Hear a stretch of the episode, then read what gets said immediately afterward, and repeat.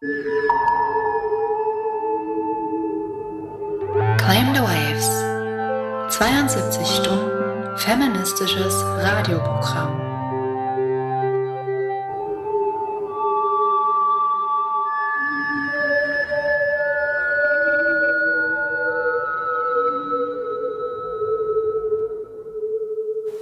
Hallo und herzlich willkommen zu unserem Podium namens Claiming the Waves, gemeinsam hörbar und sichtbar sein.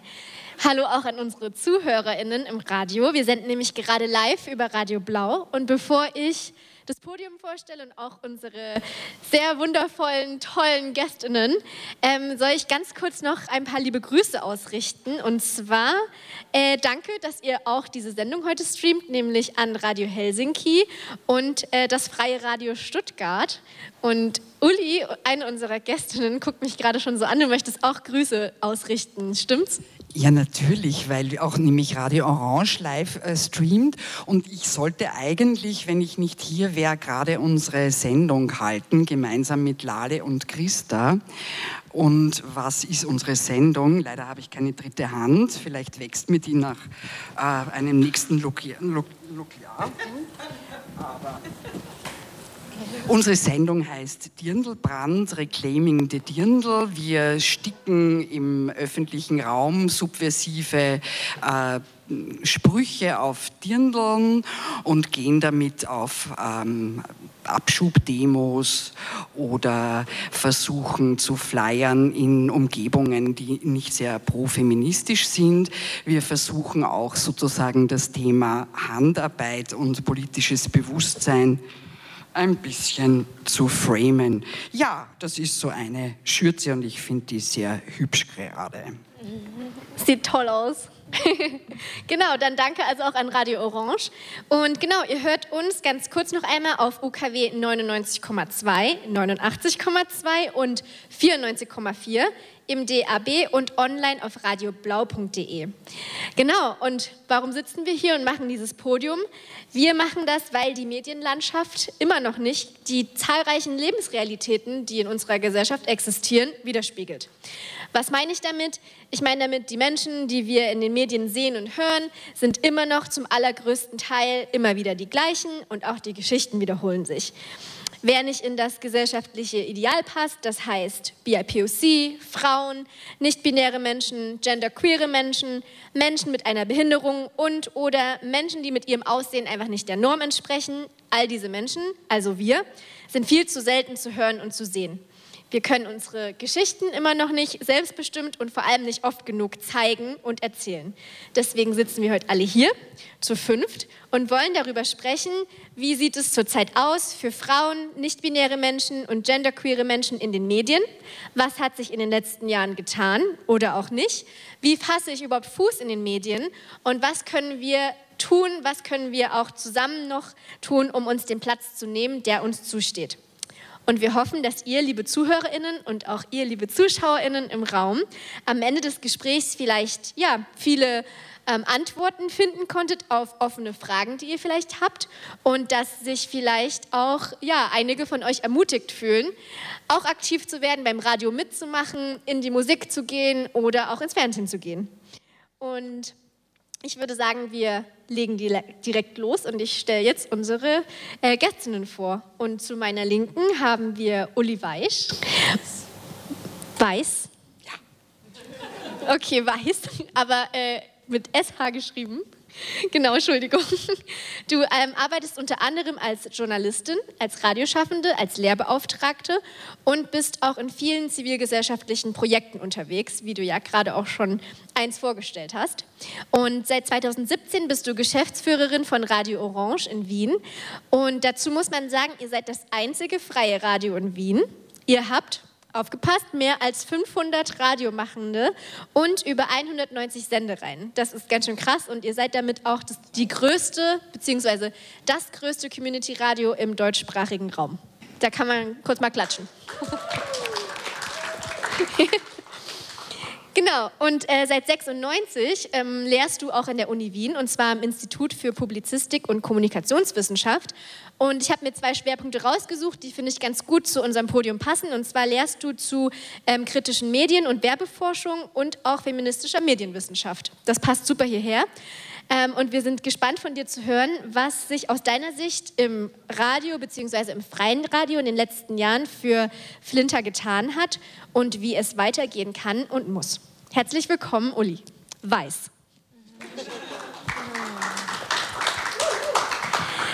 Als nächstes möchte ich gerne Rufin Songe begrüßen. Rufin, du arbeitest als Journalistin und Medienpädagogin und du bist außerdem Trainerin und Referentin zu den Themen Flucht und Migration sowie Rassismus und Diskriminierung. Dein Bezug zum Radio ist unter anderem, dass du Mitglied der Redaktion von Our Voice, die Stimme der Unsichtbaren bist. Und Our Voice, das ist eine Radiosendung von Menschen mit Fluchterfahrung auf Radio Dreieckland in Freiburg. Mit der Sendung Our Voice willst du explizit die Stimmen von Menschen mit Fluchtgeschichte sichtbar und hörbar machen. Das heißt, die Menschen sollen selbst ihre Realitäten und ihre Geschichten erzählen, statt wie es jetzt immer noch sehr häufig der Fall ist, immer nur über sie gesprochen wird. Und ganz besonders finde ich an der Sendung, dass ihr mehrsprachig sendet, nämlich unter anderem auf Deutsch, Englisch, Französisch, Arabisch, Kurdisch, Persisch und Türkisch. Wir freuen uns ganz sehr, dass du auch heute mit bei uns dabei bist und deine Perspektive mit einfließen lässt. Und ja, und von dir zu erfahren, was es braucht, um mehr Flinter und vor allem schwarze, Indigenous und Flinter of Color in den Medien hörbar und sichtbar zu machen. Herzlich willkommen, Rufin. Danke.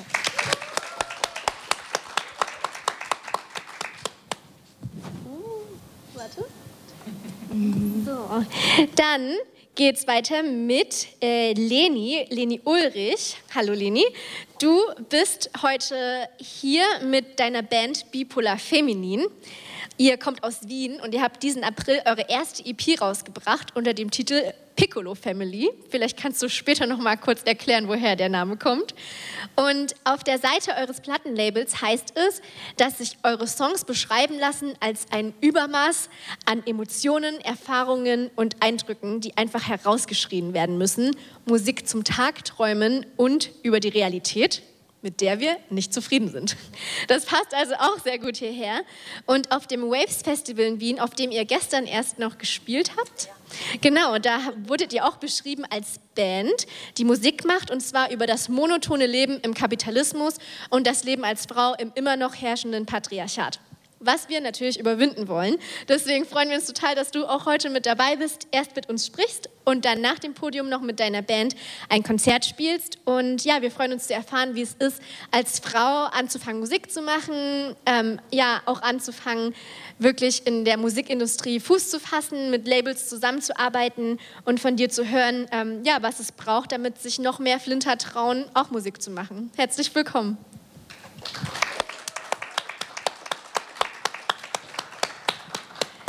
Und zu guter Letzt herzlich willkommen an Luca Renner. Luca, du bist seit 17 Jahren Aktivistin im Bereich LGBTQIA+. Und seit 2016 bist du ehrenamtlich im ZDF-Fernsehrat. Das ist, wenn ich richtig recherchiert habe, eine Art äh, Programmaufsichtsrat des ZDF. Und seit 2020 bist du in genau diesem Fernsehrat auch stellvertretende Vorsitzende für den Ausschuss Programmdirektion. Falls ihr euch jetzt fragt, was Luca dort macht, ähm, unter anderem beobachtest du das Programm, was gesendet wird. Du wählst die Intendanz mit, besprichst die Programmleitlinien für die nächsten Jahre und berätst die Chefinnen der Sendungen zu Schwerpunkten, die gesetzt werden könnten. Und zu guter Letzt, du bearbeitest Programmbeschwerden und äh, ich freue mich zu erfahren, ähm, genau, was wir da vielleicht äh, über Programmbeschwerden auch bewirken könnten. Schauen wir nachher mal.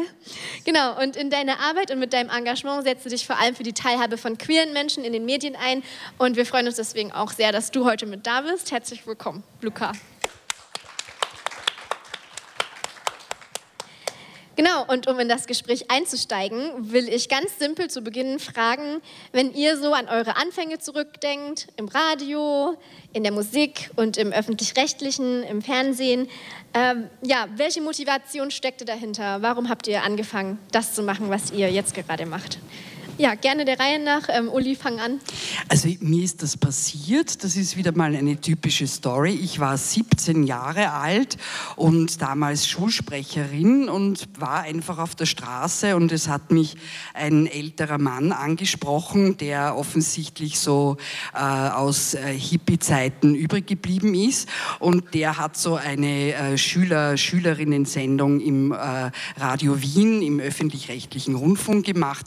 Das war in den späten 80er Jahren und da war äh, so ein unordentliches Radio noch möglich. Das heißt, es gab ein Soldatenwunschkonzert, danach gab es Musical und danach gab es die Jugendsendung. Ihr könnt euch vorstellen, es gab dann bald eine Programmreform. Ähm, also äh, das waren meine Anfänge. Ich habe noch nicht mal aufgehört mit der Schule und hatte das unglaubliche Glück, was es heute längst nicht mehr gibt. Heute ist alles ein Assessment Center. Also ich konnte da ein bisschen üben, probieren und bin dann so ein bisschen von einer Redaktion zur anderen gegangen. Nachdem die Jugendredaktion aufgelöst wurde, bin ich dann zur Ö3 gekommen und habe dann ziemlich bald mal festgestellt, dass es mich sehr stark ermüdet hat, ähm, immer so schnelle, wirksame Geschichten aufzusuchen. Und bin dann aufgrund auch noch von anderen Geschichten, das mag ich jetzt nicht erzählen, äh, dann eigentlich die Flucht in die Theorie angetreten, nachdem die Praxis so beschissen war. Und äh, habe dann einige Jahre an der Uni ausschließlich unterrichtet, war dann viel in Erwachsenenbildungszusammenhängen und habe dann auch einige feministische Medienprojekte mitentwickelt, mit vorangebracht, auch einige Straßenaktionen. Ja, und ähm, äh, ich bin jetzt auf einer ganz anderen Seite. Ich bin äh, Geschäftsführerin. Ich versuche Strukturen mitzuentwickeln, die partizipativer sind und geworden sind, die diverser sind, die ähm, sozusagen aber auch transparenter sind. Das heißt, meine Arbeit ist sehr viel ähm, schreibende, einreichende Projektarbeit und sehr viel Medienpolitik. Und vielleicht noch ein, zwei Sätze dazu. Der Journalismus ist in Österreich, wie ich nehme auch an, in Deutschland ein Closed Job. Es ist ein Eliteprojekt. Es äh, kommen vor allem höhere Söhne und Töchter durch die Generation Praktikum einige Jahre im ehrenamtlichen Journalismus dann irgendwo hin. Äh, die Räume der freien Radios sind so wichtig wie noch nie, nämlich äh, inklusive Medienbildungsräume und Ausprobieren und sozusagen auch das Ausprobieren von Sprache, von Formaten, die dann eigentlich avantgardistisch sein können und in den Mainstream eintröpfeln werden und es auch schon sind. Also viele äh, Dinge, die uns heute ein bisschen irritieren, ähm, weil es im Mainstream so lange dauert, ist äh, bei uns schon lange Zeit Praxis, allerdings auch mit vielen Reaktanzen. Also ich glaube auch nicht, dass die freien Radios Orte der Vielfalt äh, zwingend sind. Es braucht die Beteiligungen und es braucht den Blick auf die verschiedenen ähm, Beteiligungsstrukturen und das ist eher meins. Danke, Uli können wir später nochmal näher ins Detail gehen. Ähm, danke erstmal für die Einführung. Und ja, dann machen wir weiter mit Rufin. Rufin, wie ist es bei dir dazu gekommen, dass du Radio machst? Was war deine Motivation? Also, ich habe schon überlegt, ob ich von Anfang an erzähle. weil es lang sein kann, aber weil, tatsächlich ist es wirklich so, so, so ein langweiliger Satz kommt immer so, ich wollte schon immer Journalistin werden. So, das ist wirklich so. Du kannst dir auch was Lustiges aussuchen. Aber das ist wirklich so, dass ich als Kind, also wenn man also Leuten immer, also uns immer gefragt hat, was wollt ihr werden? Ich wollte Schriftstellerin sein. Und mein Vater hat irgendwann mal gesagt, nein, das ist kein richtiger Job. Ähm, eigentlich kann man was dazu, also man kann Fußballspieler und, und Schriftsteller sein oder Schriftstellerin sein. Man kann das und dazu noch Schriftstellerin sein. Also sucht ihr lieber einen richtigen Job. Und dann habe ich gedacht, hm, beim Journalismus schreibt man da auch sehr viel. Deswegen mache ich mal Journalismus und dann ähm, werde ich auch dazu, also die ganze Zeit nur schreiben, schreiben, schreiben. Genau, Geschichten schreiben. Ähm, mit den Jahren, also in der Schulzeit, habe ich auch irgendwann mal Radio gemacht, weil in meiner Heimatstadt ähm, ein Radio, ein neu, ein, das erste Radio von der Stadt gebaut wurde. Das ist eine kleine Stadt in Kamerun, das heißt Edea. Und das war tatsächlich ein christliches Radio, Radio Maria Kamerun. Und da durfte ich, also, äh, bevor sie das äh, Programm gestartet haben, haben sie so eine äh, kleine Ausbildungsphase gemacht für alle, die Radio machen wollen.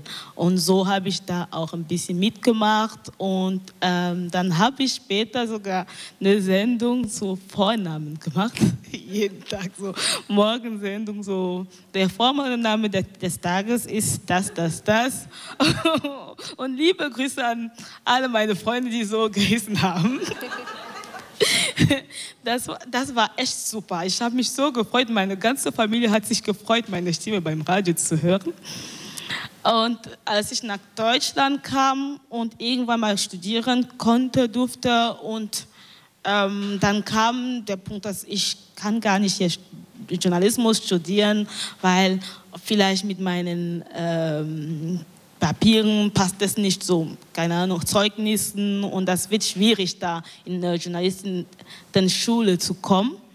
Und dann habe ich überlegt, was ich sonst so machen könnte, was irgendwie da passen könnte. Und dann habe ich Germanistik studiert, dann noch weiter mit dem Master Literatur und Medien weitergemacht und dazu immer daneben immer so Workshops und Praktika gemacht und ähm, am Ende des Studiums Literatur und Medien, der sehr theoretisch war, wollte ich wirklich ein Praktikum im Bereich Medien machen, also wirklich, wirklich im Journalismus, dass ich am Ende wirklich das auch ausüben, anderen Leuten beibringen könnte. Und dann habe ich mehreren Leuten angeschrieben. Ich habe keine mehrere Absagen und keine Antworten und so weiter. Aber ein Freund von mir, der auch in Bayreuth, wo ich studiert habe, ähm, gelebt hat, aus Kamerun, hat ein Freund von sich in Berlin angeschrieben, der eine Rund-E-Mail geschrieben hat und irgendwie ist diese E-Mail beim Radio Dreiklang gelandet. Und irgendwann kam eine E-Mail zu mir, vielleicht kannst du mal ein Praktikum bei uns machen. Aber das war kurz und unbezahlt und ich musste extra nach Freiburg ziehen. Und dann kam das Projekt, weil sie haben das Projekt beantragt von Our Voice und sie meinten, ah, vielleicht wäre das was für dich. Und sie hatten die Stellen angeschrieben, also aufgeschrieben. Dann habe ich mich darauf beworben und so kam ich zum Community Radio. Also. So, okay, perfekt. Ich, muss, ich unterbreche dich erstmal an der Stelle, weil wir das gehen später noch ins mhm. Detail. Und dann würde ich nämlich erstmal noch weitermachen mit Leni. Und zwar, Leni, wie kam es bei dir dazu, dass du jetzt Musik machst? Also was war deine Motivation? Was hat dich dazu getrieben? Warum hast du gesagt, ich muss jetzt auf die Bühne und dieses Texte schreiben und das müssen auch Leute hören? Ja, also das mit der Bühne kam erst sehr viel später. Das war nie so wirklich Thema sondern eher so singen fühlt sich gut an und singen allein ist aber auch seltsam für mich. Und dann habe ich mir gedacht, na, dann lerne ich ein Instrument und habe dann mit YouTube-Videos und einem Notenbuch Gitarre gelernt und das so einige Jahre so gemacht, aber das wurde dann auch ein bisschen langweilig alleine. Und also ich habe schon früher immer mit meiner besten Freundin, wir haben immer Texte gelernt, Songs gelernt und dann gemeinsam gesungen und unseren Eltern vorgeführt oder wer da war. Und ähm, dann irgend so 2018 im Winter waren wir bei einer Freundin zu Kaffee und Kuchen am Sonntag und haben über eine Geschichte geredet, wo sie ähm, mit meinem Bruder in Budapest war und da war dann Bombenalarm am, am, am Bahnhof, also eine Warnung. Und es war dann eh nichts. Und dann habe ich gesagt, so Bombenalarm in Budapest, das klingt wie ein Song. Machen wir endlich eine Band. Wer spielt denn Instrumente rund um uns? Und dann haben wir geschaut, so wer spielt denn Instrumente? Und ja, jetzt sind wir halt ich, mein Bruder und Jakob, mit dem war ich in der Volksschule, Grundschule. Und äh, Samu ist der kleine Bruder von einem Freund, mit dem ich in der Schule war. Und das waren so die ersten Personen, die Instrumente spielen in meinem Freundinnenkreis. Und ja, dann haben wir gesagt, ja, probieren wir es mal. Und dann haben wir im Keller von Samus Eltern angefangen so zu probieren und das fühlte sich gleich viel besser an, weil alleine ist schon sehr schön, aber so in der Band eingebettet zu sein und gemeinsam was zu erarbeiten, ist einfach noch mal viel schöner. Und auf die Bühne sind wir dann so gekommen, also wir sind alle sehr kommunikative Menschen in der Band, schon eher und wenn, und wir sind auch gern viel unterwegs und dann haben wir halt immer, wenn wir irgendwo waren, so, wir haben jetzt übrigens eine Band, wenn ihr mal irgendwo ein, was macht und wollt, dass eine Band spielt, wir würden gern spielen. Und dann war tatsächlich das erste, der erste Auftritt von einer Künstlerinnenorganisation, die das Mondfest gefeiert haben zu ähm, 50 Jahre Mondlandung. Und das war ein, das ein ganz skurriles Fest, aber super. Es gab dann zu Mitternacht, ist jemand auf den Mond geflogen, über, in einer großen Lagerhalle, so durch, durch, die, durch die Halle an einer Schnur gezogen worden. Und alles war irgendwie, und wir haben gespielt so auf vier Metern Höhe auf so einem Baugerüst und waren so, was passiert hier? Und wir haben das noch nie gemacht. Und das war dann das erste Mal auf der Bühne. Das war schon sehr aufregend und wir hatten nicht wirklich einen Plan, so, was machen wir bei einem Soundcheck? Und, und ja, also es ist alles, es war schon von allen ein großes Bedürfnis dorthin, dass wir uns durch Musik irgendwie ausdrücken, aber es ist uns sehr vieles auch einfach passiert, weil wir mit vielen Leuten viel, viel geredet haben. Ja. Okay, perfekt. Dankeschön. Und uh, ganz zum Schluss, äh, Luca, wie war das bei dir? Ähm, wie bist du zum Fernsehrat gekommen? Das ist ja jetzt keine Stelle, die ausgeschrieben ist und ich bewerbe mich drauf und äh, sage, ich will jetzt unbedingt Fernseh, beim Fernsehrat mitmachen. Wie kam das bei dir, dass du das machst? Und vielleicht formuliere ich das anders. Ähm, warum wolltest du das machen? Was war deine Motivation? Weniger, wie kam es dazu, sondern als es dann quasi klar war, du, das gibt es, was war jetzt der Gedanke dahinter? Warum willst du das machen?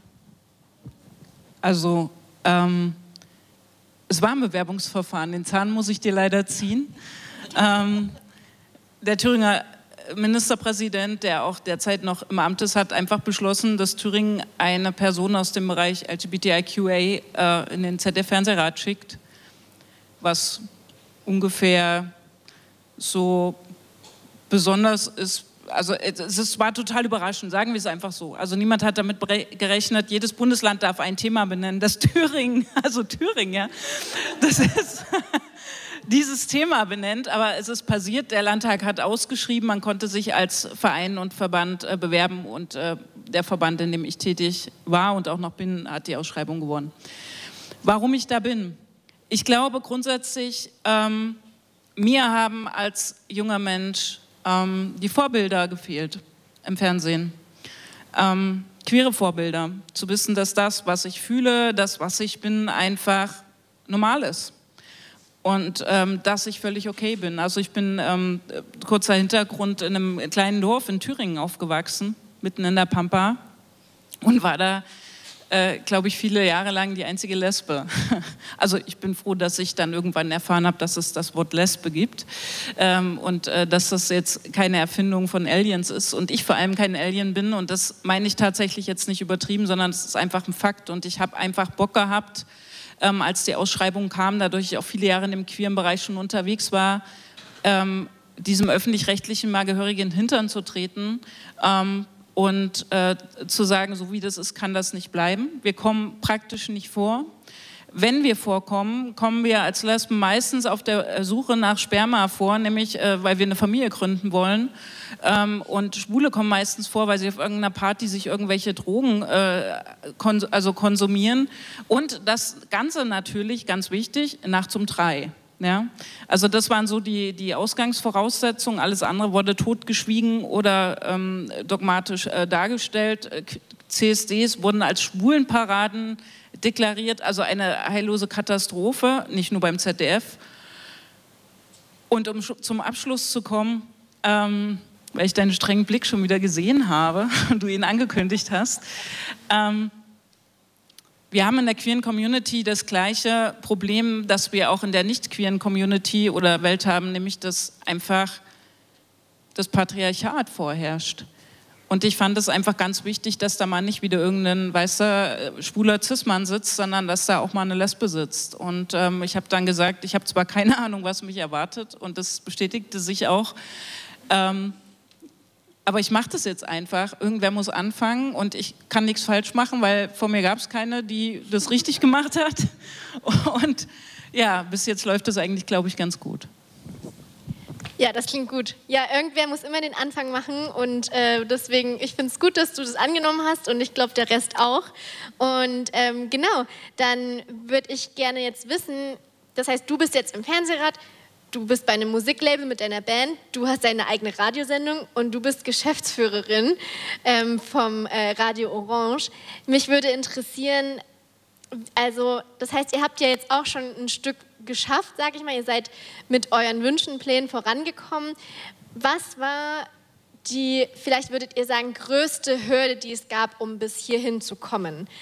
Ähm, vielleicht könnt ihr kurz überlegen und dann, ja, vielleicht einen Satz oder ein Schlagwort. Ich kann euch ein Beispiel geben, nur was du auch gerade gesagt hast, Luca, was äh, mich auch immer motiviert, Sachen zu machen oder über Themen zu sprechen, ist, dass es zu wenig Repräsentation gibt in den Medien, im Fernsehen, in der Musik etc. zu wenig eigene Geschichten.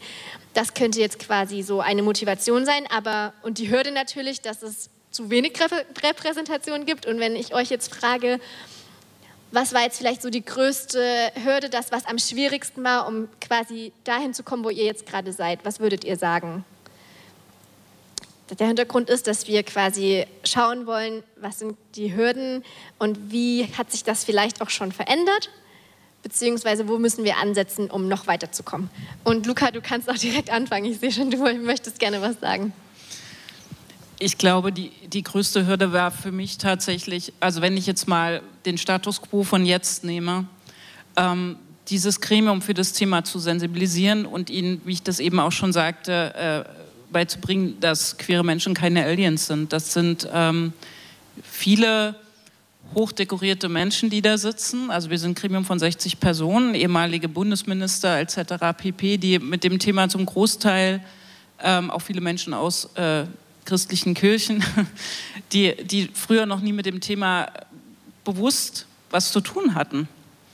Und dann kommst du dahin und hast den großen Lesbenstempel auf der Stirn. Das war sehr spannend und ich dachte, das kann ja jetzt nur schief gehen. Ähm, aber ich habe mich getäuscht.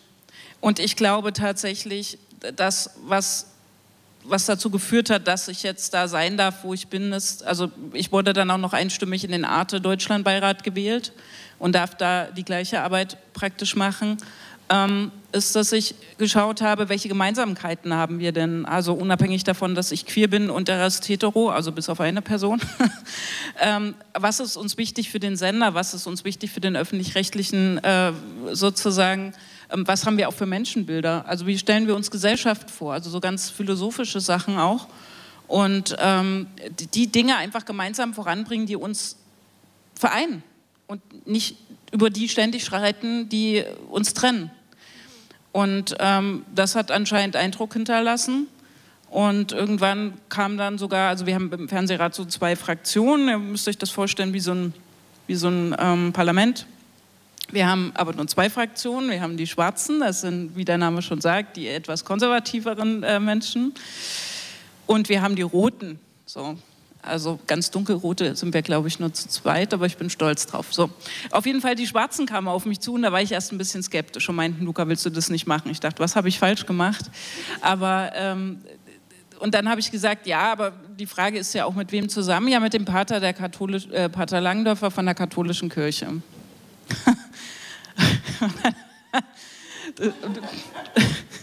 okay, ähm, machen wir. Und ähm, wir sind mittlerweile echt so ein, so ein, fast so ein Duo Infernale, muss man sagen. Also wir leiten zusammen diesen Ausschuss. Wir, haben, wir leiten ihn, denke ich, auch ganz gut. Also wir sind ein gutes Team, wir telefonieren regelmäßig, ähm, tauschen uns über göttliche und weltliche Dinge aus. Ich bin Atheistin. Ähm, und ähm, es funktioniert tatsächlich nur, wenn man sozusagen schaut, also was ich eben auch schon gesagt habe, was, was verbindet uns, ja, ja? Ähm, und, ähm, aber trotzdem seine eigenen Punkte setzt bei seinem Thema. Also ich, wir haben so ein paar Schätzchen im Fernsehrat, ich habe es eben schon erzählt, äh, draußen, die thematisieren jede Sitzung die geschlechtergerechte Sprache. Die nennen das Gendersprache. Ich weiß noch nicht, wo man die lernen kann, aber vielleicht gibt es eine Volkshochschule, die das anbietet. Wie auch immer, auf jeden Fall. Und jede Sitzung sagen sie, dass das nicht geht, dass den Redaktionen freigestellt ist, ob sie das nun anwenden oder nicht. Jede verdammte Sitzung. Das ist wie so Murmeltier, was immer wieder kommt. Und immer mit den gleichen schlechten Argumenten und immer alte weiße heterosexuelle Männer. Und ich, ich glaube sozusagen, dieses, dieses Gremium steht aber in Gänze dahinter, dass der Sender das macht. Warum? Weil diejenigen, denen das wichtig ist, wozu ich auch mich zähle, einfach sagen, warum das wichtig ist, nämlich, dass wir alle sichtbar machen, dass wir alle Menschen ansprechen und dass wir niemanden außen vor lassen. Und da gehört es sich ganz einfach, dass man nicht nur von Guten Tag, liebe Zuschauer, hier spricht das Heute-Journal spricht, sondern liebe ZuschauerInnen. Und ähm, ich finde es auch gut, dass das freigestellt ist, weil jeder, also ich möchte keine Verbote und ich möchte aber auch kein Sprachdiktat haben. Und ich glaube, einfach mit diesem Duktus stark zu machen, was einem wichtig ist und nicht immer nur zu sagen, was man doof findet, kann man ziemlich viel erreichen. Ja, also einfach konsequent dabei zu bleiben und immer wieder den eigenen Standpunkt zu vertreten, statt sich darauf zu konzentrieren, irgendwen überzeugen zu wollen. Ja, finde ich gut. Du hast direkt schon das Mikro weitergegeben. Dann machen wir direkt weiter mit dir, Lini. Ähm, was war ja in, in, deiner Perspektive die größte Hürde, um dahin zu kommen, wo du jetzt bist? Vielleicht auch eine Hürde, die verbunden ist mit, äh, mit dir als Frau? So? Also bei mir ist auf jeden Fall so äh, Sozialisierungsthema Hürde. Also vor allem so in Schulzeiten, dieses nicht so laut sein, nicht so sehr in den Vordergrund stellen, nicht zu so viel Platz einnehmen und ähm, ja auch ein entsprechendes Aussehen, um, um im Vordergrund stehen zu dürfen. Also zum Beispiel, ich war in so einem Turnverein früher und da durfte ich nicht vorne stellen, weil ich zu dick war. Und das ist schon, also das sind so Dinge, die habe ich erst wieder reflektieren müssen. So, das, das war mir lange nicht mehr so bewusst, weil es so ein Normalzustand war.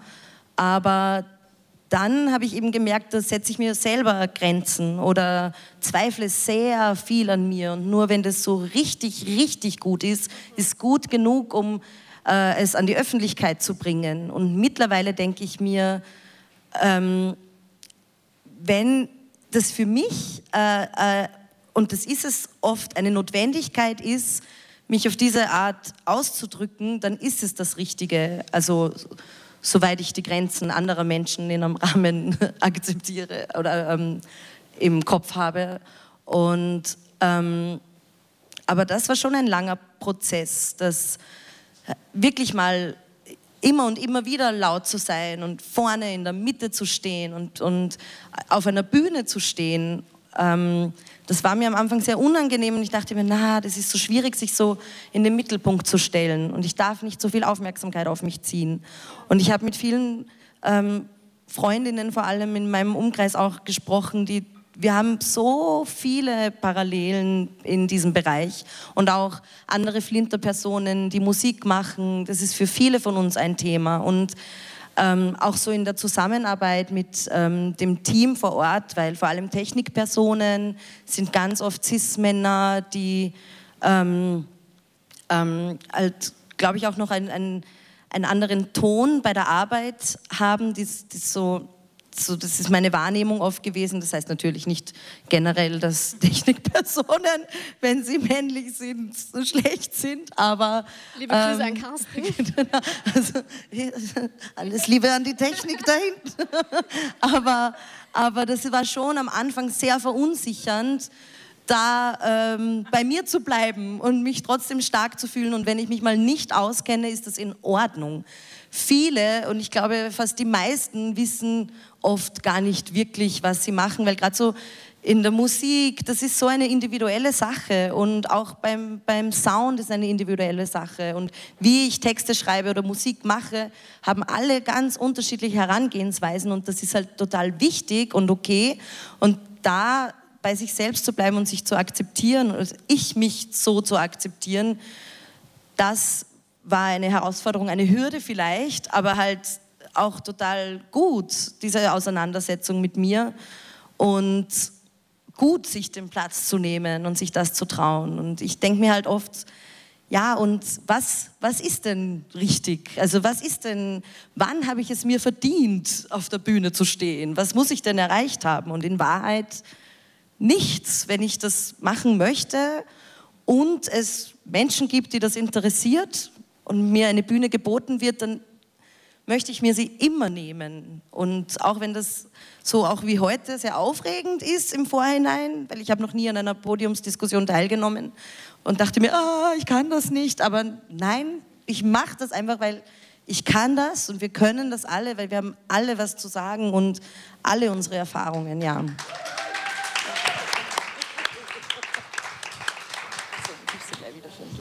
Ich wollte eigentlich nicht am Anfang schon so emotional werden, aber ich habe es auf jeden Fall sehr gefühlt, was du gesagt hast.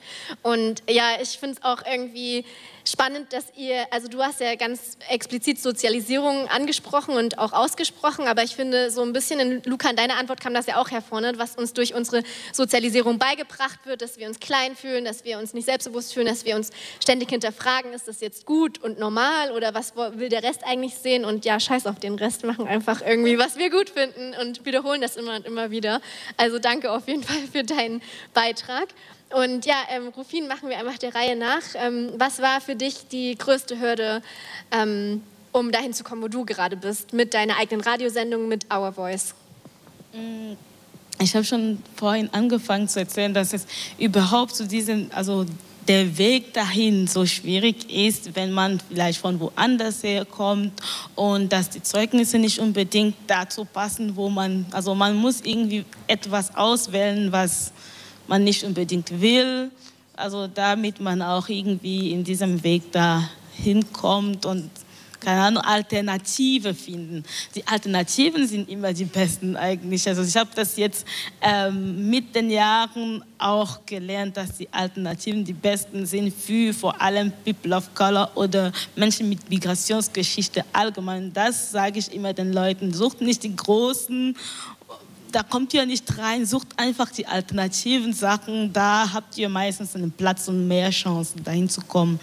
Und das Schwierigste, denke ich, eher war vielleicht die Sprache, also die Sprachbarriere, denke ich, ähm, weil ich habe tatsächlich viele Bewerbungen geschrieben. Ich meine, bei den Bewerbungen sieht man nicht, ob die Person so gut spricht, weil ich lasse das korrigieren und äh, das merkt man vielleicht nicht. Wahrscheinlich der Name und früher hat man auch immer so ein Foto dazu, jetzt nicht mehr.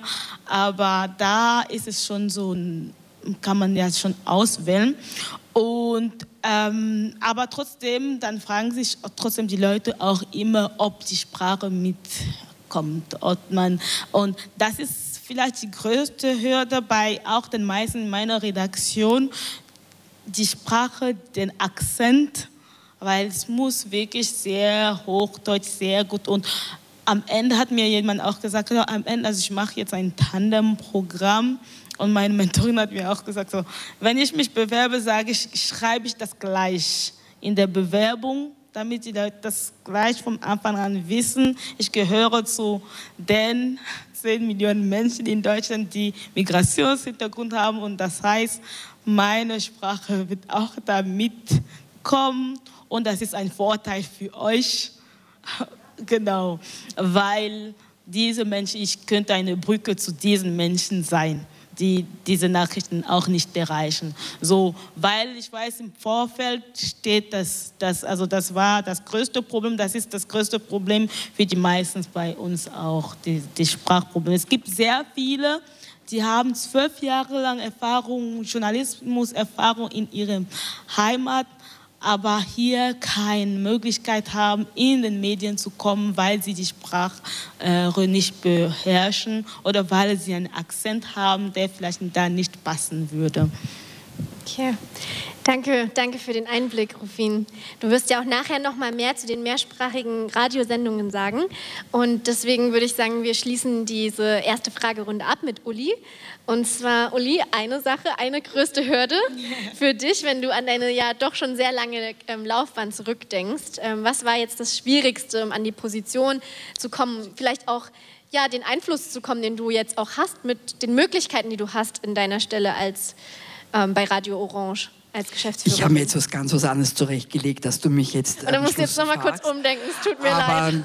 die größte Hürde ist vielleicht auch mein eigener innerer Kitsch im Sinn von äh, Harmonien herstellen zu wollen, äh, wo es aber wichtig ist, mal die Unterschiede auszuverhandeln, überhaupt einmal auszusprechen und die nicht mal, die nicht sofort in eine Hierarchie zu bringen, sondern äh, als eine lernende Organisation Kommunikation, das ist vielleicht auch ein Thema, was von den Workshops heute bei mir sehr stark übergeblieben ist, die Geduld zu haben, dass die Beteiligten, die kommen, immer auch eine Struktur mit verändern.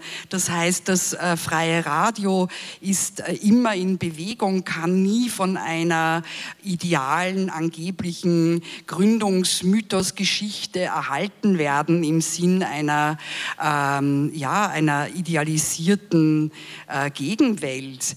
Ab dem Moment, wo wir da ein bisschen genauer hineinschauen, wird es natürlich sehr schwierig und mein eigener Kitsch, um das anzusprechen, äh, sozusagen nicht die Augen zu rollen und zu sagen, mein Gott, schon wieder ein Mann, der mir die Welt erklärt und ich bin noch dazu älter, äh, wie gehe ich damit um? Also sozusagen diese Wiederholungen, wie gehe ich um? Ich glaube, da gibt es einen ziemlichen Bezug auch zu dir, Luca, die Wiederholungen, was bedeutet bedeutet, sozusagen auch ein lernender Betrieb zu sein und immer wieder äh, obwohl ich es schon oft gesagt habe, alle, die neu sind oder die älter sind und Dinge nicht hören wollen, immer wieder freundlich zu erinnern. Also diese Wiederholungen, die aber freundlich sein müssen, um nicht die Erschöpfung der Wiederholung am Vis-à-vis -vis abzuarbeiten. Das ist sehr was Schwieriges. Und was in meiner Form äh, die größte Hürde ist, ist eigentlich mein Gedächtnis und mein Alter. Und ich bin 52, wie wird es dann Älteren gehen?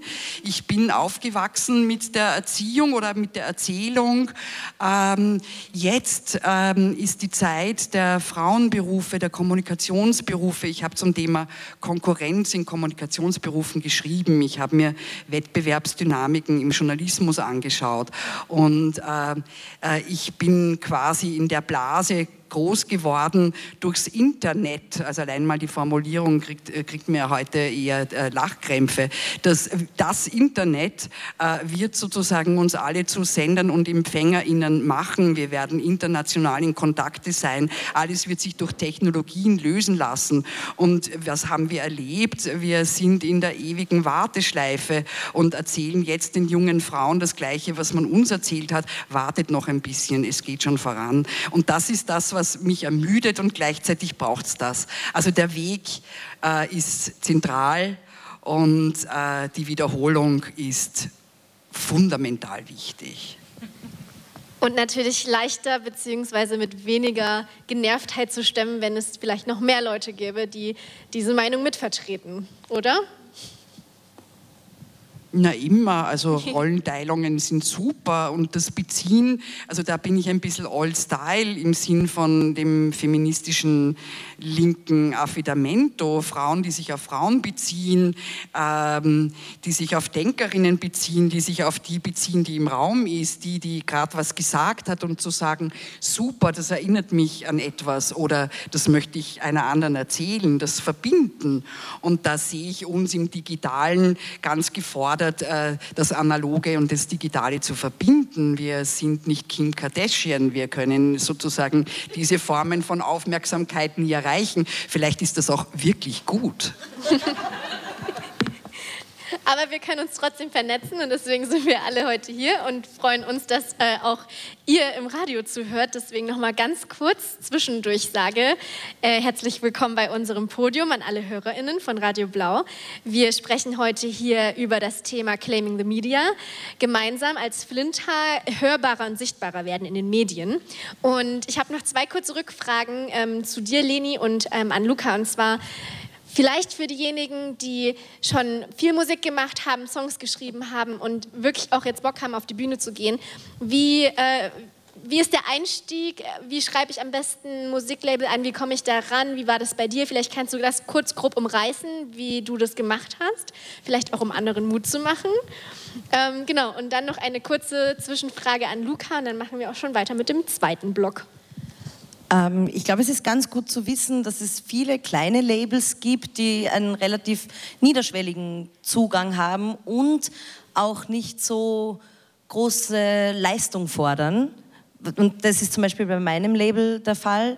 Äh, es ist ein kleines Label in Wien, Numavi. Und ähm, das ähm, kannten wir eben eh schon. Und dann aber der nächste Schritt, das ist, passiert wahrscheinlich nicht allen so, nämlich meine Schwester hat dort dann ein Praktikum gemacht und wir haben uns auf einem Flohmarkt kennengelernt, ähm, die Susi von Nomavi, meine Schwester und ich.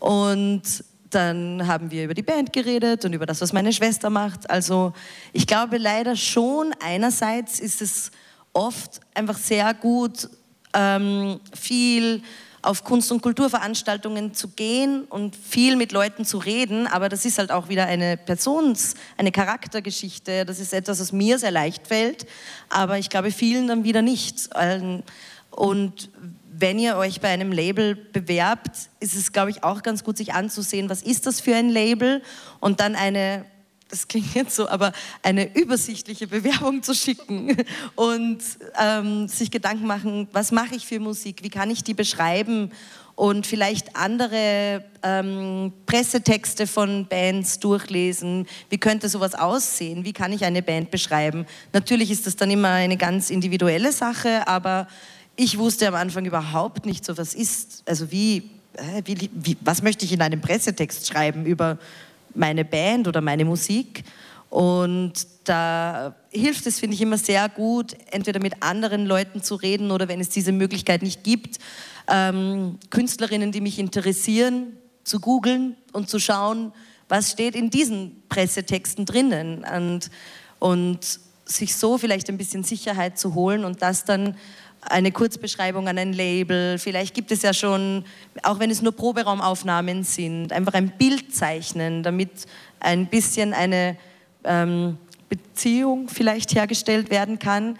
Weil soweit ich das bis jetzt mitbekommen habe, ähm, bekommen Labels oft schon eine Flut an Bewerbungen, auch teilweise nur so, hallo, das ist meine Band, sucht uns auf Instagram. Wir wollen bei euch etwas machen.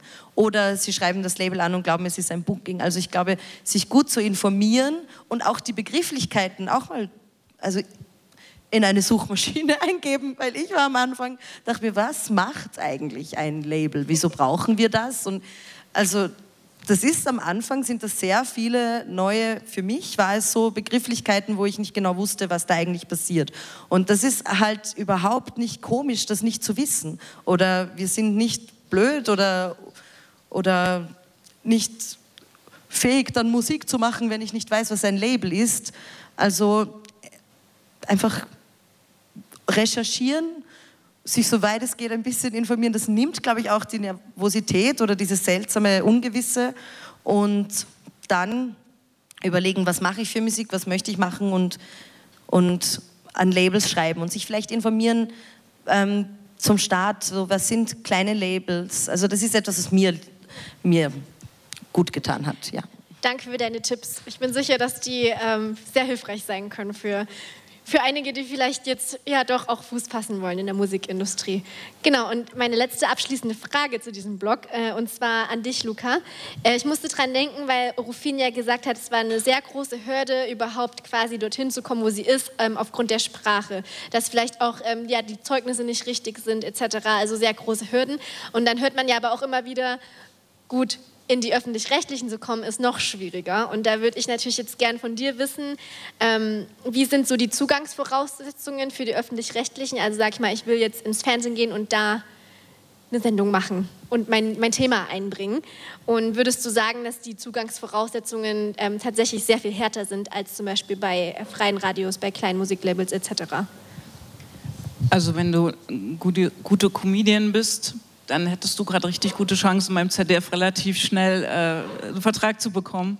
Du müsstest dich halt mit deinem kompletten Team und Sendekonzept einfach beim ZDF bewerben. Die suchen ganz, ganz, ganz dringend gerade. Also falls ihr gute, gute Flinter-Comedians kennt, ähm, dann lasst sie sich bitte beim ZDF bewerben. Ich meine das jetzt gerade ernst. Also das ist, ähm, das hängt aber trotzdem gibt es, also ich glaube die, die ähm, Die Schwelle ist relativ hoch.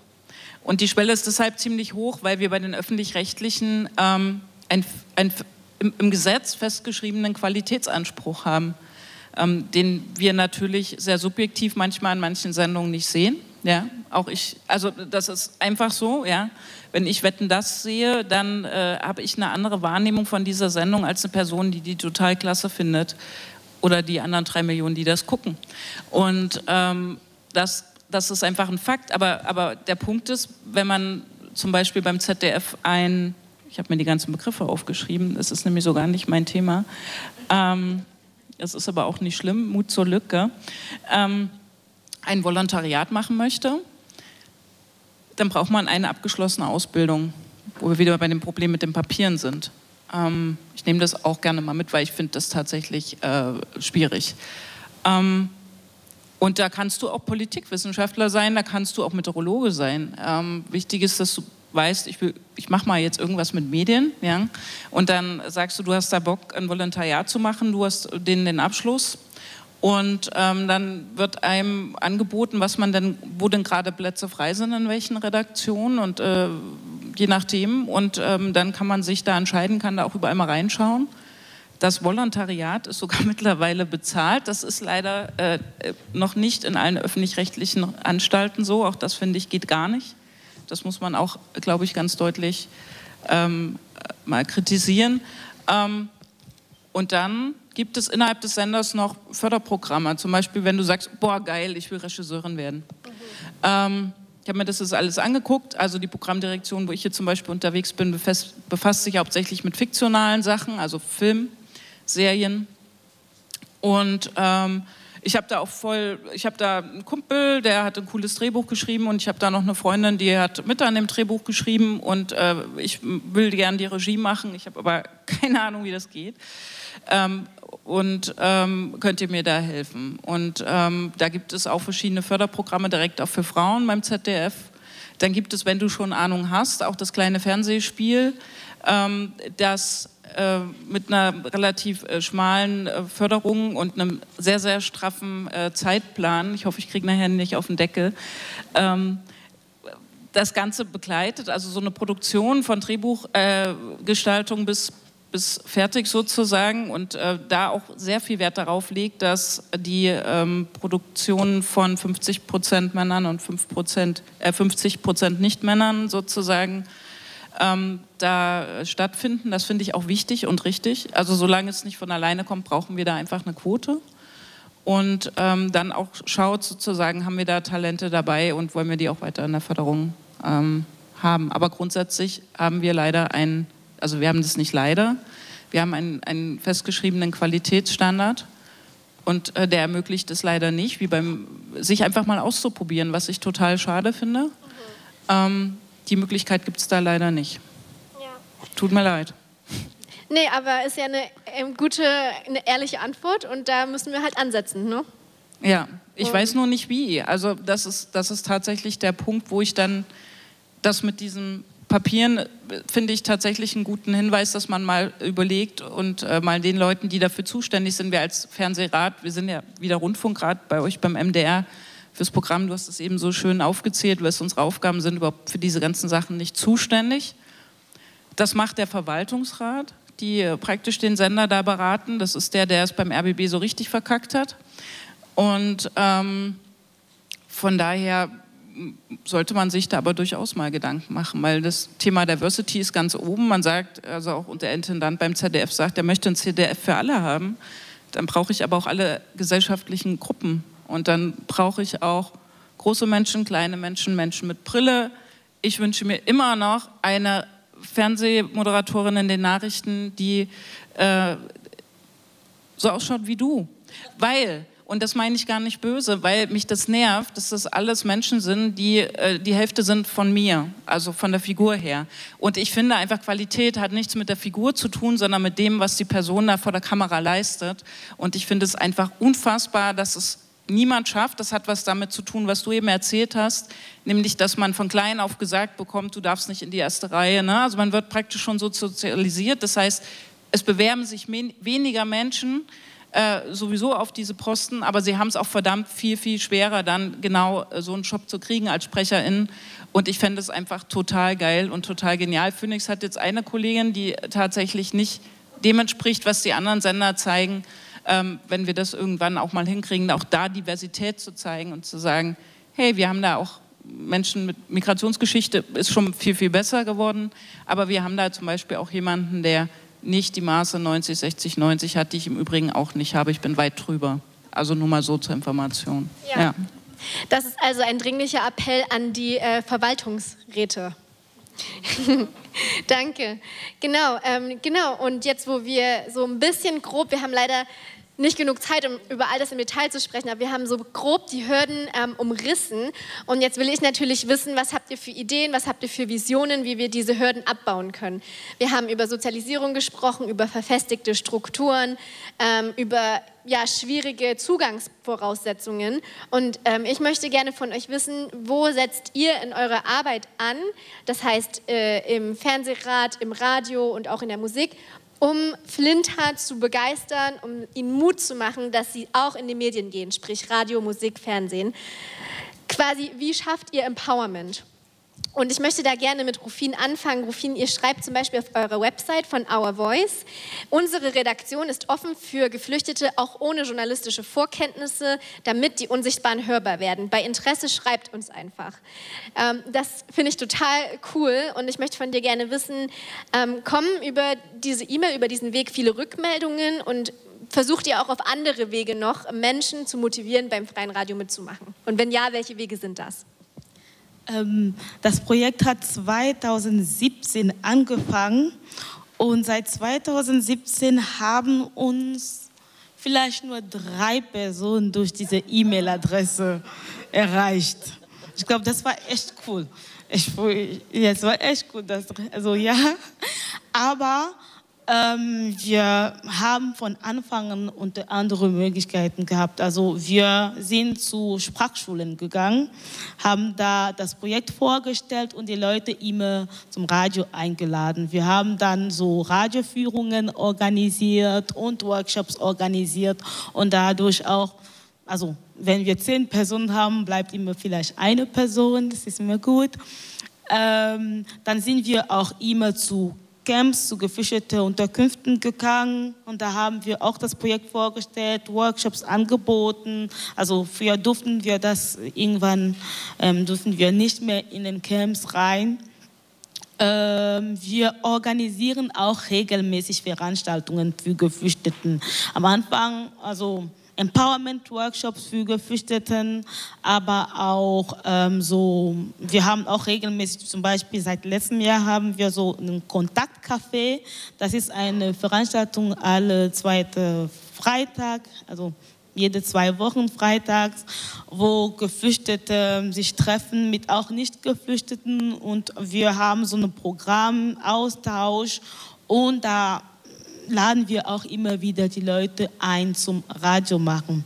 Aber wenn wir einfach so die Leute einladen, dann kommen meistens nur Männer dazu und vielleicht ein, sehr wenig Frauen dahin.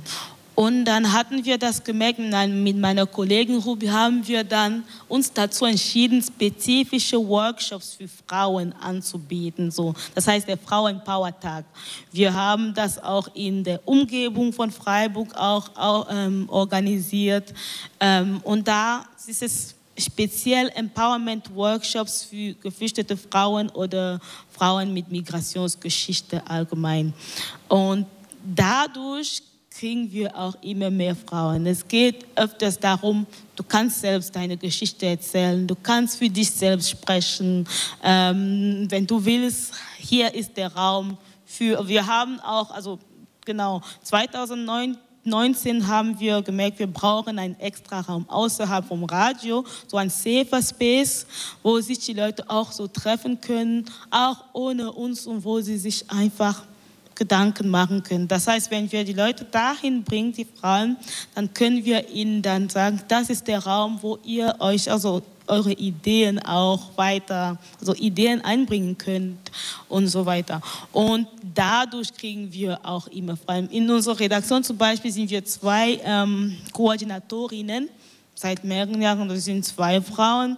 Ähm, es gibt auch andere Leute in der Redaktion, aber es hat sich herausgestellt, dass immer mehr also immer nur die Frauen mehr aktiv sind in der Redaktion. Genau. Ähm, das ist nur immer schwierig, die Frauen einfach so zu erreichen oder die einfach so kommen. Und auch manchmal, wenn wir so Veranstaltungen haben, wo wir einfach die Leute eingeladen haben, dann merkt man immer, dass die Frauen vielleicht an einer Seite gehen oder dass die Männer sehr viel Raum nehmen, dass die Frauen nicht so viel zu sagen haben oder vielleicht das Gefühl haben, dass sie nicht dazu eingeladen sind oder nicht dazu passen. Was auch immer so, wir fragen uns immer, warum das so ist, weil wir eigentlich meistens zwei Frauen sind, die vorne stehen und uns mit den anderen unterhalten. Und ja, deswegen haben wir wirklich spezifisch gedacht, wir brauchen immer so Räume, wo das gezielt nur für Frauen ist. Und ja, so kriegen wir dann ähm, die Frauen beim Radio. Okay, perfekt. Das heißt, äh, nur eine E-Mail-Adresse hinschreiben funktioniert nicht so gut, haben wir jetzt gelernt, sondern wirklich direkt die Menschen ansprechen, die Menschen zu sich holen und auch die Räume und Angebote schaffen, die, die es braucht dafür. Danke, danke für deinen ähm, Input. Und ähm, Uli, meine Frage an dich ist, du hast ja die letzten zwei Jahre das Claim the Waves Festival sehr stark mitorganisiert. Ich weiß gar nicht, ob du Hauptverantwortliche warst, aber wahrscheinlich war es gut aufgeteilt. Team, Team, Team. Okay, perfekt. Ähm, genau, deswegen wollte ich, will ich von dir gerne wissen, ähm, ist es so Claim the Waves, so Festivals, sind das für dich niedrigschwellige Zugänge für Leute auch, um ins Radio einzusteigen? Warum machst du das? Was ist die Motivation dahinter? Und was ist eigentlich so das Wertvollste für dich an dieser Art von Festival? Das weiß ich nicht, äh, ob ein so ein Festival für EinsteigerInnen interessant ist. Das müssten wir die fragen, die hier im, im, in, in, vor uns sitzen und womöglich jetzt nur mal diese Veranstaltung besuchen. Ich habe den Eindruck, dass es wichtig ist, diese Fragmentierungserfahrungen überhaupt zwei Jahre nach der Pandemie oder während der Pandemie ähm, nochmal uns zu versichern, dass die Sozialkontakte und das Spüren der anderen die ich nicht bin und die ich nicht sein werde, äh, dass das eines der wichtigsten Dinge sind. Also Orte, um räumlich zusammenzukommen, um dann später im Digitalen es zu vertiefen oder äh, in einer anderen Form weiter in Kontakt zu bleiben.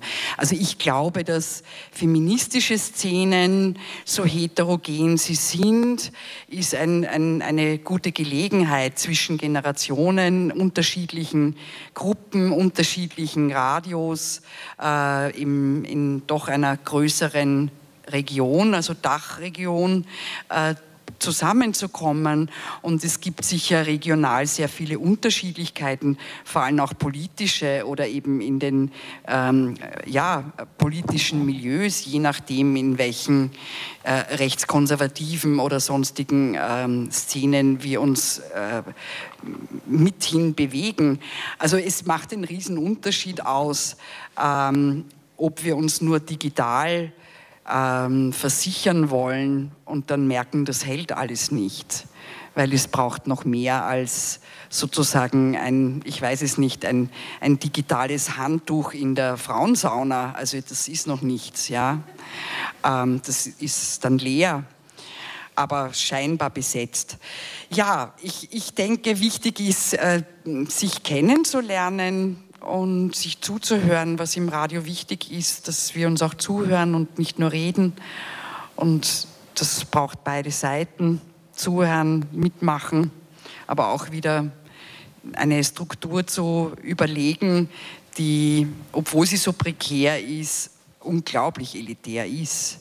Also die freien Radios sind ein Ort, die unglaublich viele Überschriften bieten, aber die Ressourcen, die bedeuten, dass Menschen ohne Geld ihren Content hier machen und Da braucht sie einen langen Atem und äh, eine Mittelschicht Herkunft oder ähm, ja, eine, eine, eine ja, eine, ein außerhalb des, des, des Kapitalismus stehende und das geht sich von vorn bis hinten natürlich nicht aus.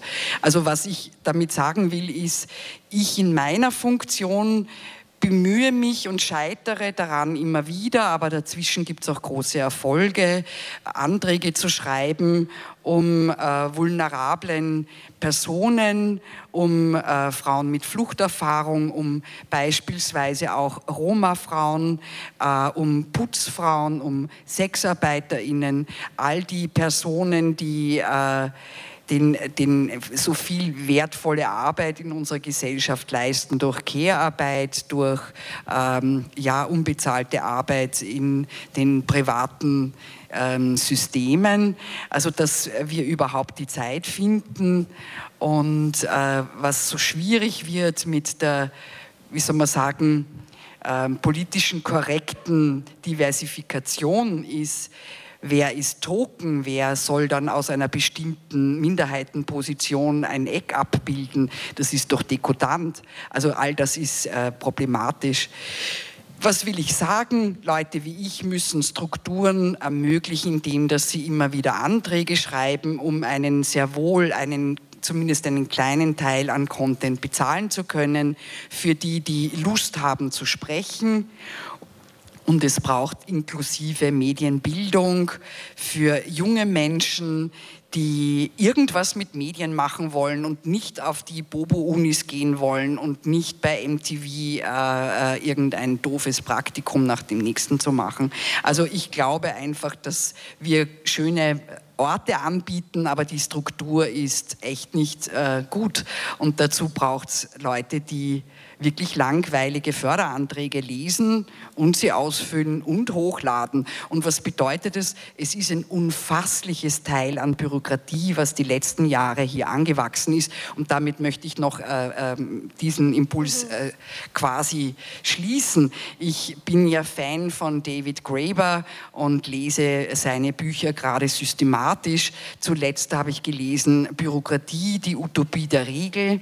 Und äh, es ist natürlich irrsinnig interessant zu sehen, wenn sich Organisationen aus zivilgesellschaftlichen Bewegungen gründen, dann hat das eine Institutionalisierung mit unglaublich vielen äh, Konflikten und mit extrem viel langweilige Arbeit zu tun. Wer macht diese langweilige Arbeit? Wer reicht ein? Wer äh, macht sozusagen ähm, den Rahmen auf, um überhaupt andere irgendeine Möglichkeit zu bieten, hier hineinzukommen?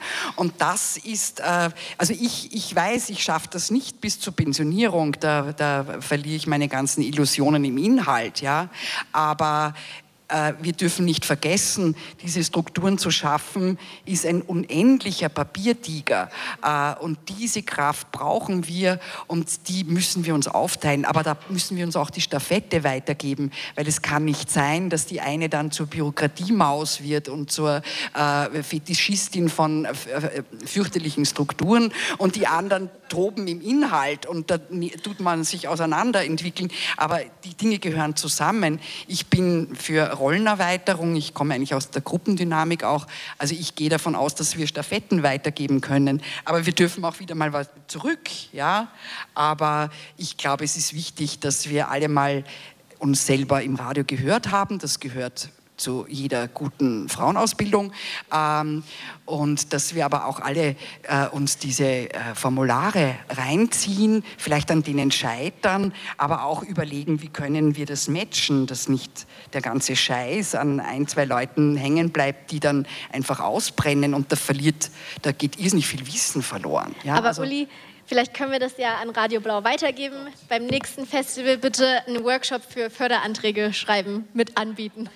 Aber irgendwie das so machen, dass es äh, lustig und cool ist. Wir schicken uns gegenseitig momentan Förderanträge zu von befreundeten feministischen Radiochefinnen. Gibt es nicht so viele. Okay. Aber vielleicht, ähm, wir buchen einfach nächstes Mal noch Bipolar Feminin dazu, zwischendrin in der Pause, ihr motiviert uns und dann können wir am Ende alle Förderanträge stellen und die Strukturen kaputt wir alle gemeinsam Anträge. Perfekt. Ja. Sehr perfekt. Ähm, genau, ich habe leider ähm, haben wir noch knapp 20 Minuten nur, deswegen müssen wir schon mit dem letzten Teil anfangen, weil wir auch noch äh, dem Publikum die Möglichkeit geben wollen, die ein oder andere Frage zu stellen. Und ich möchte eigentlich ansetzen, Uli, du hast gerade schon gesagt, ähm, was wir unter anderem machen müssten, was es bräuchte, Stichwort Förderanträge. Und ich würde gerne Luca fragen, wie können denn Themen, die für Flinter, das heißt auch für queere oder sogar ähm, ja, BIPOC-Communities relevant sind, im öffentlich-rechtlichen gepusht werden? Du hast gerade schon gesagt, die Zugangsvoraussetzungen Voraussetzungen sind sehr ähm, ja, hart. Aber ich frage mich, können wir vielleicht als ZuhörerInnen auch Einfluss darauf nehmen? Du hast vorhin gesagt, dass du auch die Programmbeschwerden bearbeitest. Sollen wir uns jetzt einfach jeden Tag hinsetzen und ähm, 50 Programmbeschwerden wir. schreiben, dass wir mehr Diversität und mehr Themen im Öffentlich-Rechtlichen wollen? Würde das was bringen? Oder hast du vielleicht noch ja, andere Ideen? Kannst du uns einen kleinen Einblick geben, wie wir vielleicht unsere Themen ähm, pushen können? Also um euch gleich abzuschrecken von den Programmbeschwerden, das ist jede Menge Bürokratie. Äh, aber tatsächlich ist es ein sehr, sehr, sehr krasses Verfahren. Aber Programmbeschwerden sind natürlich ein, eine Möglichkeit. Also wenn ihr zum Beispiel seht, dass jetzt einen bestimmten, ähm, ich nehme mal mein Lieblingsbeispiel. Sonntagabend parallel zum Tatort läuft auf ZDF, wer weiß es? Richtig. Überschrift Das Herzkino. Damit alle die Menschen, die jetzt nicht irgendwie Bock haben auf Tatort und Mord und Totschlag und Polizei, was fürs Herz haben. Also haben wir immer die gleiche Story. Es gibt eine junge äh, heterosexuelle Frau. Wir hatten jetzt einmal eine schwule und einmal lesbische Story. Ich muss es mit erwähnen, weil sonst wäre es geschummelt. Ähm, aber die Regel ist sozusagen eine heterosexuelle Frau, natürlich lange blonde Haare, völlig klar, äh, hadert mit ihrer Ehe, äh, fährt in den Urlaub meist in den Süden, lernt dort einen jungen Mann kennen, ist hin und weg, stellt ihr Leben und ihren, ihre Ehe komplett in Frage ähm, alles, ist, alles ist chaotisch, alles ist schlimm, alles ist aber auch trotzdem cool, weil sie hatte einen neuen Lover. Dann alles crasht. Der Mann erwischt sie. Sie merkt, oh Scheiße, ich liebe ihn noch. Dem Liebhaber ist es alles zu viel, er rennt weg und sie sagt zu ihrem Mann, ach du eigentlich, ich liebe dich doch so sehr und am Schluss haben wir ein Happy End. Das ist Rosamunde Pilcher, aber da kommt ganz viel nicht vor. Ähm, und ich würde mich freuen, also Programmbeschwerden sind ja tatsächlich dazu da, eher das anzu, äh, anzuzeigen, was gegen staatsvertragliche Pflichten des öffentlich-rechtlichen ähm, verstößt. Das heißt, wenn wir in den Nachrichten erzählen, ähm, in Leipzig wurde gestern eine lila Kuh fliegend gesehen, ja, ähm, und davon Bilder zeigen, dann könnt ihr eine Programmbeschwerde machen, weil ihr sagt, ihr habt nicht mal Latten am Zaun, ihr seid dazu verpflichtet, dass ihr wahrheitsgemäß berichtet. Dann wird dieser Programmbeschwerde auch stattgegeben, um es jetzt mal plakativ zu machen. Das ist natürlich bei dem Herzkino ähm, verdammt schwierig. Ihr merkt schon, das ist mein Lieblingsformat. Und ähm, was man aber machen kann, ist, dass man einfach mal guckt, wer ist denn überhaupt im Fernsehrat für mein Bundesland, die Leute mal anschreibt, also wir kriegen auch manchmal ganz rührige Post, nicht immer nur von irgendwelchen Quer Querdenkern ähm, und, und mal sagt, ich, mir fehlen einfach meine Themen. Ja? Ähm, wie sieht es denn aus? Ähm, wollen wir uns mal unterhalten sozusagen, ähm, dass ihr auch vielleicht mal, wo, wo, wovon ich immer noch träume, vielleicht schafft ihr das in den nächsten zwei Jahren mir zu erfüllen. Ein nicht männliches Mainzelmännchen, ohne Scheiß. Diese kleinen Dinger haben jede Menge Spaß, die sind niedlich, die ganze Welt liebt sie, aber es sind alles Jungs. Auch wenn der Sender was anderes erzählt, es sind alles Jungs. Guckt euch die Namen an. Und ich wünsche mir so, so, so, so sehr, dass es irgendwann mal ein nicht-binäres Mainzelmännchen gibt, wo einfach völlig egal ist, aber auch nicht klar ist, welches Geschlecht es hat weil es ist total egal, es hat Spaß, es ist cool, es ist niedlich und es macht allen Freude. Und ich glaube, wenn irgendwie 500.000 Menschen im ZDF mal schreiben würden, liebes ZDF, warum sind das immer alles nur Jungs? Warum sind die übrigens auch alle weiß? Warum sitzt da keins im Rollstuhl? Etc. pp. Aber wir wollen sozusagen, wir machen jetzt mal einen Schritt. Bitte? Stimmt. Ja. Aber beim ZDF gibt es auch immer schönes Essen. Vielleicht liegt es daran, aber ja. Aber sie machen sehr viel Sport, auf jeden Fall. Also es gibt keins, was unsportlich ist, was ich auch ziemlich unfair finde. Ich finde mich da auch nicht wieder, aber unabhängig davon. Also ihr könnt Zuschauerpost machen, ihr könnt äh, tatsächlich Programmbeschwerden machen, wenn es angesagt ist. Also wenn zum Beispiel aber auch nicht ausgewogen. Du hast eben das Thema Sexarbeit angesprochen. Wenn das ZDF jetzt nur kontra Sexarbeit und äh, für das nordische Modell sozusagen Dokumentation, Filme, Berichte bringen würde, dann hättet ihr einen Grund, euch zu beschweren und zu sagen, Leute, ihr seid dazu verpflichtet, ausgewogen äh, zu berichten. Ähm, das ist hier nicht der Fall, also auch bei Sendung XYZ. Und äh, ich mahne das an und bitte, das als Programmbeschwerde zu behandeln. Übrigens, da gibt es auch Fristen. Es ist tatsächlich sehr bürokratisch. Ich weiß, wir haben nur 20 Minuten. Deshalb ähm, ganz, ganz, ganz, ganz wichtig, wendet euch an die Fernsehrätin eures Vertrauens. Ähm, bringt eure Themen ein. Ähm, ich gebe überall und immer gerne auch meine E-Mail-Adresse raus. Bei mir hat sich auch schon ein schwuler Bauarbeiter gemeldet, der gesagt hat, ich habe noch nie einen schwulen Bauarbeiter im Fernsehen gesehen. Ich finde das voll schade. Und da habe ich so drüber nachgedacht, ich habe überhaupt noch nie einen schwulen Bauarbeiter gesehen. Wie macht man den auch sichtbar? Er hat verdammt recht. Wir brauchen, damit das nicht nur Inseln sind, letzter Satz, Inseln sind von, ah, das sind die queeren Leute, ah, das sind die BIPOCs, sozusagen eine, eine breite Berichterstattung, sowohl im Radio als auch im Fernsehen über diese Menschen, um auch die Vielfalt innerhalb dieser Communities darzustellen. Und das ist eigentlich, damit das auch irgendwann normal wird, die Normalisierung des jetzt noch Besonderen, dann sind wir an dem Punkt, wo wir hinwollen. Das war ein schönes Schlusswort. Danke, Luca. Ähm, dann ja, würde ich jetzt gerne äh, euch drei noch mal auch gerne dieselbe Frage stellen. Und zwar, was sind eure Visionen für Flinter? Ähm, Rufin, ich möchte dich gerne fragen, ähm, was empfinden die Menschen, mit denen du die Radiosendung Our Voice macht, als, machst, als empowernd? Und welche Entwicklung willst du sehen? Also wo soll das hingehen mit mehrsprachigen Radiosendungen? Ähm, was braucht es mehr? Welche Art von Empowerment braucht es mehr? Vielleicht als Abschluss ähm, von dir nochmal aus deiner Perspektive. Ich glaube, das, was die Leute am besten gefällt, ist einfach selbst sprechen zu können.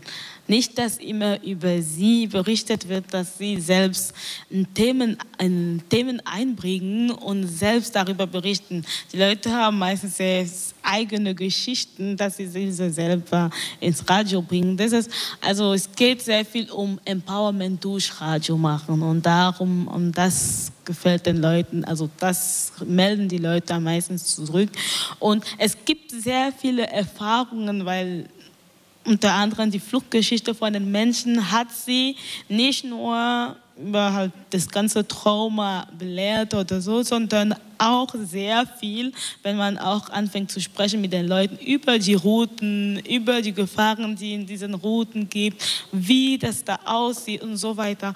Und solche Sachen kommen, also in solchen Sachen kommen die Leute wenig in den Medien vor weil sie kommen dann meistens in den Medien in ihren Rollen als geflüchtete Personen oder als Personen mit Migrationsgeschichte.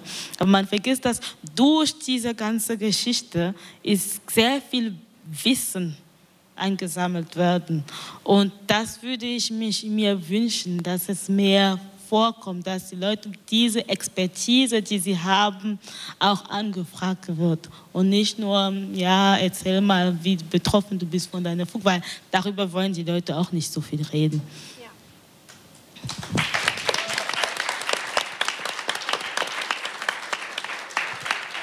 Danke, Rufin. Danke. Und ähm, meine vorletzte Frage, beziehungsweise vorletzte Person, ähm, Leni, weil Uli, du darfst dann das Podium abschließen.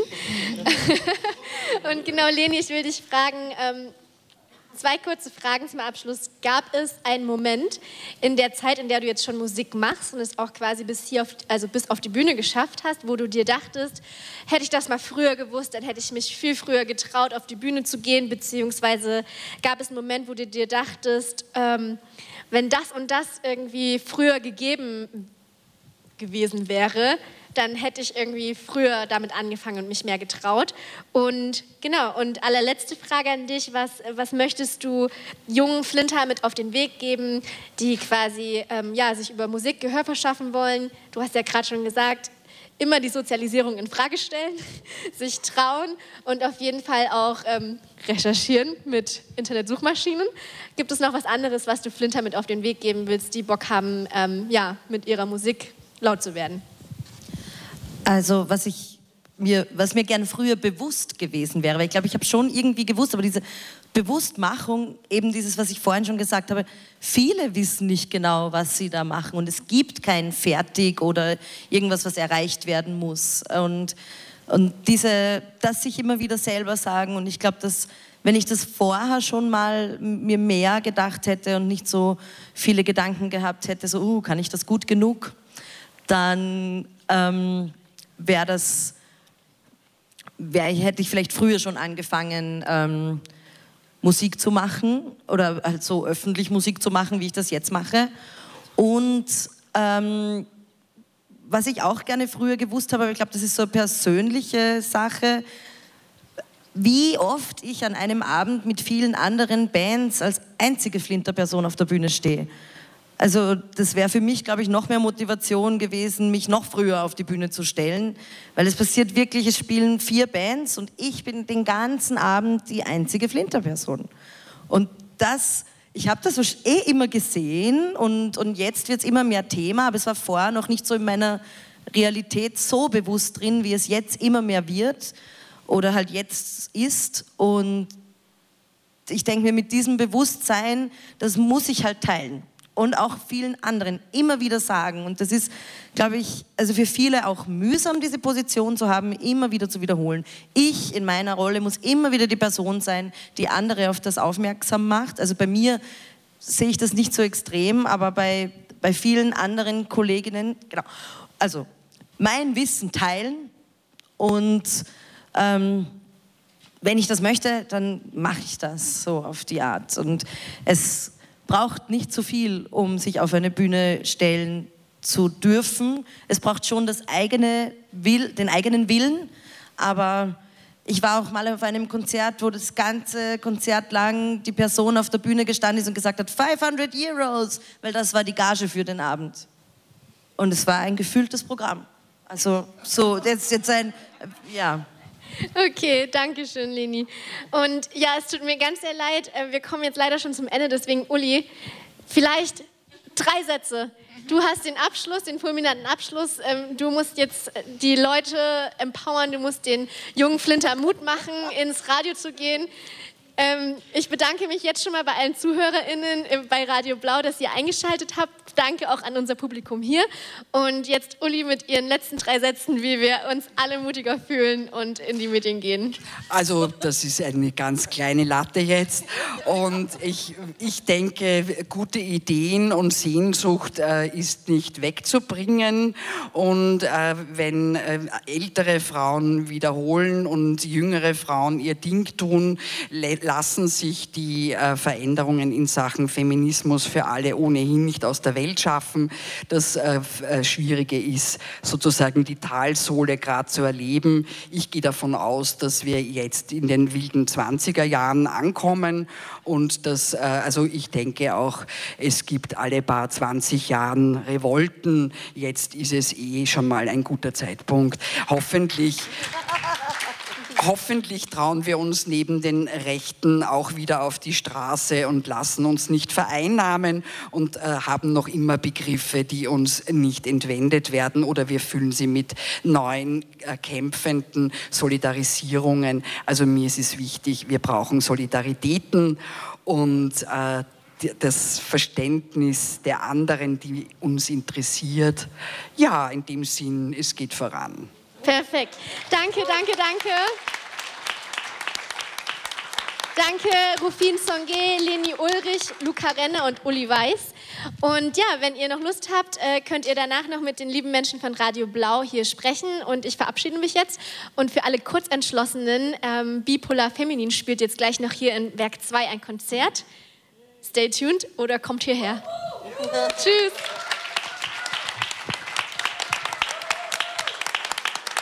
Claim